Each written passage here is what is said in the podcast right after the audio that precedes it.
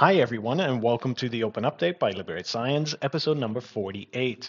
Today is March 15th, 2022, and I'm your host, Chris Hartgerink, with your favorite weekly Open Science Digest from the web, social media, and news feeds. Thanks for joining us yet again.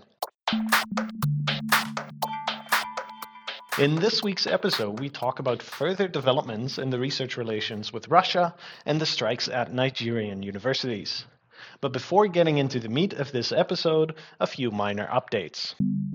Open access art can be beautiful. I stumbled upon the Bosch project, where anybody can view Hieronymus Bosch's 15th century paintings in excruciating detail, and it may serve art scholars across the world. Beware, you can spend a lot of time looking at these paintings because there's a lot to see. The Dutch Bureau of Statistics highlights in a new report that fewer disabled people des- decide to go to university, take longer at university, and succeed less in their studies, in case you needed a reminder. Surprise, surprise, a new open access paper indicates that queer researchers who aren't out suffer productivity losses. So queer it up in your lab and make sure your colleagues know it too. Moving on to the main stories of this week.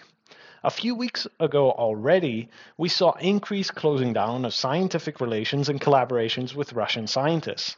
In the past weeks, we have also seen further developments that indicate closing down of relations, but with the door slightly ajar. Where at first people were halting all collaborations, rejecting manuscript submissions, and seemingly gearing up for completely excluding Russian scientists and institutions, there seems to now be some more nuance forming.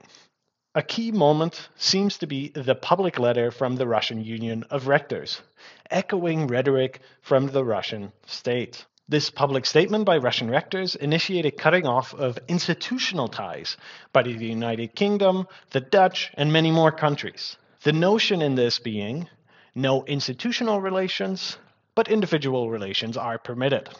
So no more blanket bans, only individual collaborations remain. Not many journals were reported to join the boycott of individual Russian papers, seemingly respecting the potential of collaborations despite the circumstances.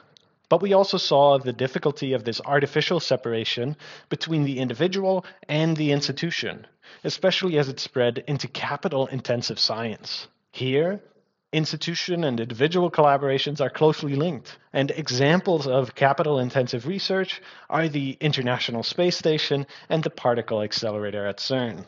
So, with over 2 million refugees fleeing from Ukraine, it is clear that the day to day effects of this war will stay in a rapidly developing pace. Whenever relevant, I will try to update you, but there's so much happening, I feel like I'm not able to keep up. Do you have any developing thoughts about this situation and how it relates to science or open science in particular? Please do feel encouraged to share them under hashtag open update or send us a voice message directly.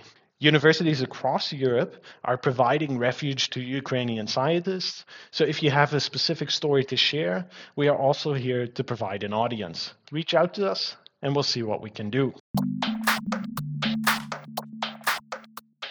In another story, Nigerian researchers are on strike.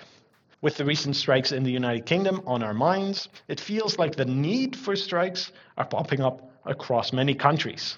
Whereas in the UK, the demands revolve around less precarity and fairer pay, the strikes in Nigeria revolve, and I kid you not, around following through on a 2009 agreement that promised salary increases, compensation for grant reviews, and overall investments in universities. So 13 years of not following through must have left its mark. The academic staff union in Nigeria seems to think so too, and they're serious about this strike. They've already opened the door to an indefinite strike. So, this means that a fair amount of Nigerian colleagues are going to be out this week, maybe next week, and the week after that to strike for their labor conditions.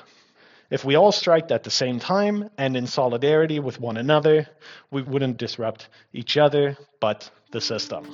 That's us for this week. Thanks for joining us for the open update. If you enjoyed it, please consider sharing your updates under hashtag open update. See you next week.